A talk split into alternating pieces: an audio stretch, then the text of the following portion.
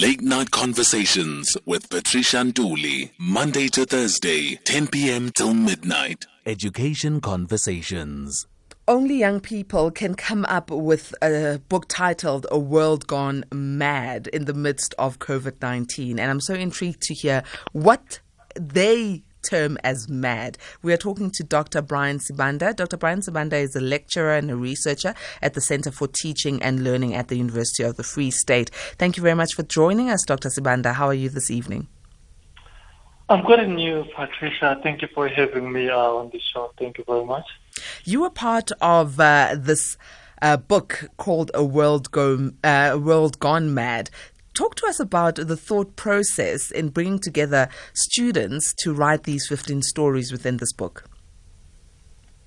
So basically, uh, Patricia, this book uh, it's a continuation of uh, other books that had uh, taken place before that uh, from the um, Academy for, for Multilingualism, where the students have been involved in writing um, their own stories uh, in the previous years, uh, but this one specifically the focus has been on COVID, but basically it was that continuation of what the students have been uh, working on. Uh, and this is now basically in its uh, fourth year where uh, the students, through the, the initiative for creative African narratives, basically have been working on that, publishing their own stories, sharing their own experiences, and also having their voice heard.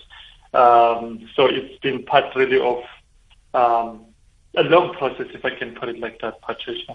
So, with the, uh, this book, A World Gone Mad, um, it was uh, specifically released uh, just after the announcement of uh, the country's first lockdown, or that's when the children or the students embarked on this particular book. And what's uh, very interesting to note is that these students had to evacuate campus and return home, and some of them were going back to, you know, townships and informal settlements where really the income group is quite a low income group, others even going to rural villages. So I'm very intrigued to know were the stories filled with hope or was it all doom and gloom from these students?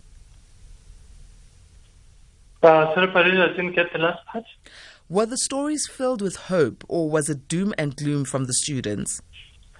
Uh, it was basically um, mixed because but the prevailing thing really in all the stories uh, was hope. So you've got stories that um, are filled with anxiety, uh, especially if you look at uh, my COVID-19 uh, nightmare, uh, if you look at also COVID as a stumbling block. But at the end, really, you can find that uh, thread of hope within the students because they, they're expressing that a positive uh, post-COVID world, um, whether that becomes realized or not, uh, probably something that uh, we will probably see, I almost said live to see. I think that is not really guaranteed. But at the end of the day, I think what the students have sown through the book are those seeds of hope, seeds of, uh, of you know, uh, it's a germination of something quite, um, quite positive and as would normally say, probably that's not a pandemic that we can put to words because you realize that the students are also highlighting uh, the inequalities that they've already, that already exist in the society, but they've um, given them more visibility with the hope that we engage them head on. So I see quite a threat of hope really throughout uh, the stories, even though you do pick up uh, some issues of uh, anxiety uh, here and there, Patricia.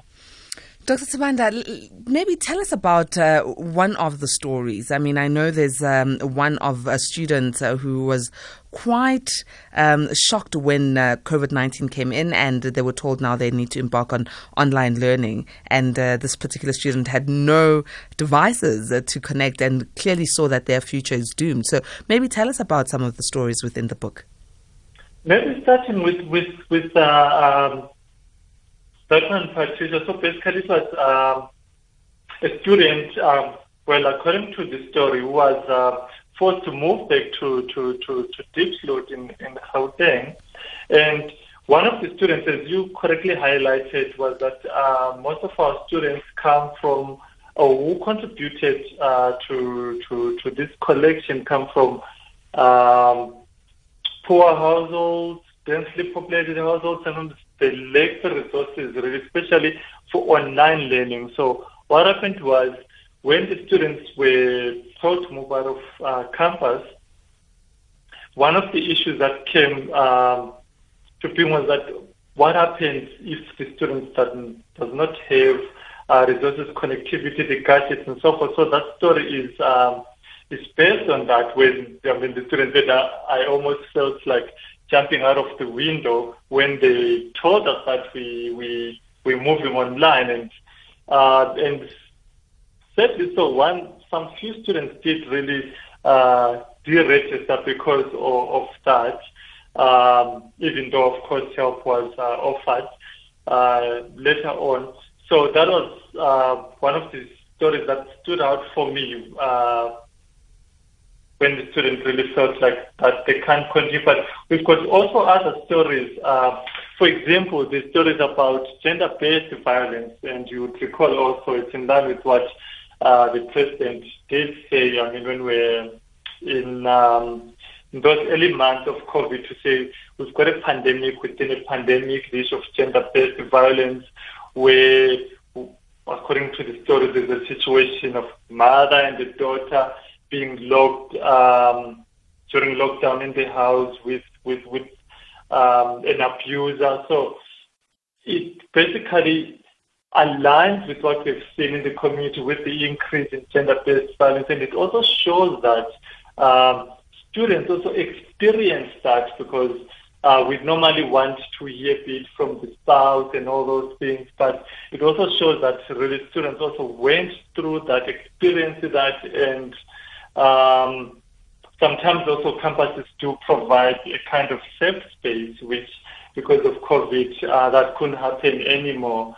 So that's uh, also um, one of the stories. We've got three stories about prejudice as well, uh, where, you know, in a community someone is identified or is alleged to have uh, COVID-19 and people are advised to move away and not align and not be close to that particular person or to that particular family. So the, there are also issues of uh, stigma, issues of uh, prejudice as well that you do find um, in the stories as well. And like I said earlier on, hope for me is the one that um, take the cup as well because you can see that thread um, of hope um, in the stories as well, where the students anticipate uh, this positive world. And this is not really um, far from the thinking that you currently see uh, in um, in academia, for example, if you look at the research studies, there where there's that anticipation to say what COVID has done has made um, has made the inequalities more visible, I mean, uh, even more dramatic. And if we don't pay attention to this now, then we won't pay attention to anything. So we've got, uh, there is that hope that uh, maybe now is the time, probably COVID-19 has, is also providing the opportunity because we haven't gone uh, through something as traumatic and as scary and as deadly um, is this, Patricia. You know, uh, uh, Dr. Sibanda, you speak about the fact that some of the students were had even deregistered once um, the hard lockdown came in and uh, online learning was uh, introduced. How has the university been able to bring back these students, help them in understanding technology? Because, you know, a lot of us are taking it for granted that there are students who are currently in university who have not had the encounter with technology um, as far as being able to study online. Um, thank you, Patricia. I think um, our university has been really proactive uh, in this regard through our um, various departments, especially uh, you know the, the student advising uh, department, which has been really spearheading this campaign. uh, and trying to make sure that um, students basically have got uh, gadgets in one form or the other. And I mean, the the university, even though I'm really not a spokesperson, uh, had you know no students left behind kind of campaign. So uh, there were quite a number of opportunities that were offered to students. There were also quite uh, a lot of support that was offered uh, to students because you realize that sometimes if a student says, you know what, I'm thinking of deregistering because of this, it's not given, oh, okay, fine, uh, deregister. So there's quite a lot of support that uh, the institution has offered uh, and continues to offer, especially through our student advising um, department, and it has actually uh, given us positive results. If you look at um, the the research that was uh, recently published, I'm not sure yet whether it has been made uh, public, but it has actually shown um, that it actually was positive, especially if you look at the feedback from the students themselves who actually uh, got help, Patricia. So, Doc, um, if the, the the you know underlying um, common denominator in this book from all fifteen stories is hope, why the title "A World Gone Mad"?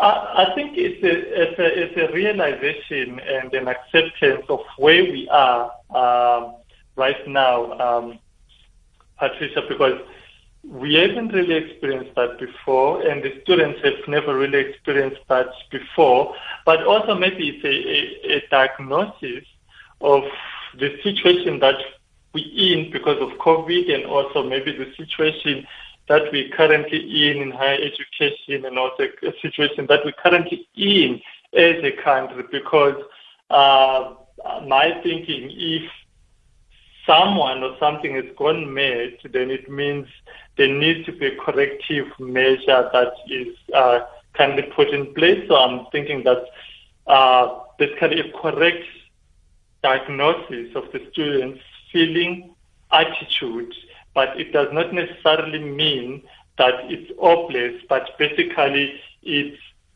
a call of um, redressing uh, the situation because uh, one thing that uh, I would want to mention, uh, Patricia, is that even though we look at the content that is in the stories, we also need to look at, for example, some of the languages that the students write in. Uh, I would it's the languages of hope in the sense that the students themselves are actually de-hierarchizing uh, the languages themselves, deciding to write in indigenous languages. The, they decided to show that our own indigenous languages, they carry the weight of their experiences, even though some wrote in English, of course, but they decided to turn the English uh, to carry their own experiences, to enrich or infuse our indigenous uh, uh, syntax with English, sayings, and proverbs. For me, I'm also looking at outside the content itself to say everything indicates hope. Even if I look at the languages, if I look at uh, how they use indigenous language, basically in uh, in courts, turning English language. So for me, uh, it's a call for for for a redress, but also at the, at the end of the day, there's that message of of hope as well, because the students are also saying these are experiences. Um, we cannot be unsilenced. Uh, so the students basically are dis- silencing um, the present, and we, as the readers, really we need to recognize that silence and recognize the value and impact really of the, of those students refusing to be silenced because the fact that they spoke up as well, it's that's hope on its own. That's the future on its own. Uh, Patricia. Knowing that this particular book has been written, um, some of the stories, at least in indigenous uh, South African languages, um, gives me so much hope. But it also intrigues me. Where can I get hold of this book, A World Gone Mad? Um, I think with that, Patricia, I would have also to check with uh, basically the the brain behind the project, Dr. Uh, Piet van Aert, because what we've been doing is we've been distributing the copies uh, free of charge. Um, ICAN has been bearing the cost. So find that the students or wherever we distribute the copies because what is happening, Patricia, is that um, the idea is it doesn't end with the students writing the stories. Uh, so the students are now go into uh, selected schools where they do uh, writing workshops. Uh, for example, we've got the Funza project where uh, one of the students also was identified uh, in um, certain rural schools in Bloemfontein and some in Mpumalanga because that's where the student comes from, will um, embark on writing workshops and so forth, and also copies get to be distributed free of charge. Uh, but other than that distribution free, uh, which is free of charge, I will need uh, to check with um, the brains behind uh, ICAN. Uh, I'm thinking that we'll share that information with you, but I just also want to highlight that uh, it doesn't really end with the students. Now it's uh, probably moving a gear up where the students go into communities as well to uh, conduct, you know, writing projects as well, Patricia. Excellent. Uh, Dr. Sibanda, looking forward to finding out where we as the A-teamers can uh, get hold of the book so we can also indulge in what uh, the students have written. Is there perhaps a contact number for your office if uh, A-teamers are keen to get the book? Um, there is. I'm not sure whether you would uh, prefer an email. Email or, is fine as well. Phone number. Email and phone number. Uh, the phone number probably I'll give you two phone numbers. The first one that will be mine. That's Sibanda B1 at uh, ufs.ac.za. Go ahead. Uh, did you, did Go you ahead, get that, Doc. Go ahead. Okay, and then the next one will be for Dr. Pierre. I'll just give it to you now. All right, Doc, if you don't have it, perhaps just uh, give us the phone number. All right. okay, um, just a minute. All right, Doc, don't worry. We've got When the one. We'll end, use the one. You forget your, your office number. Okay. So you want to know the Okay. extension. Dr. Sibanda, it's fine. It's fine. It's okay. Thank you very much for giving us your email address. We've got it, and we'll use your email address. Thank you very much for joining us. Have a good evening. No, thank you uh, for, for, for having me. And also thank you to Dr. Piet for being uh, the brains behind ICAN. Excellent.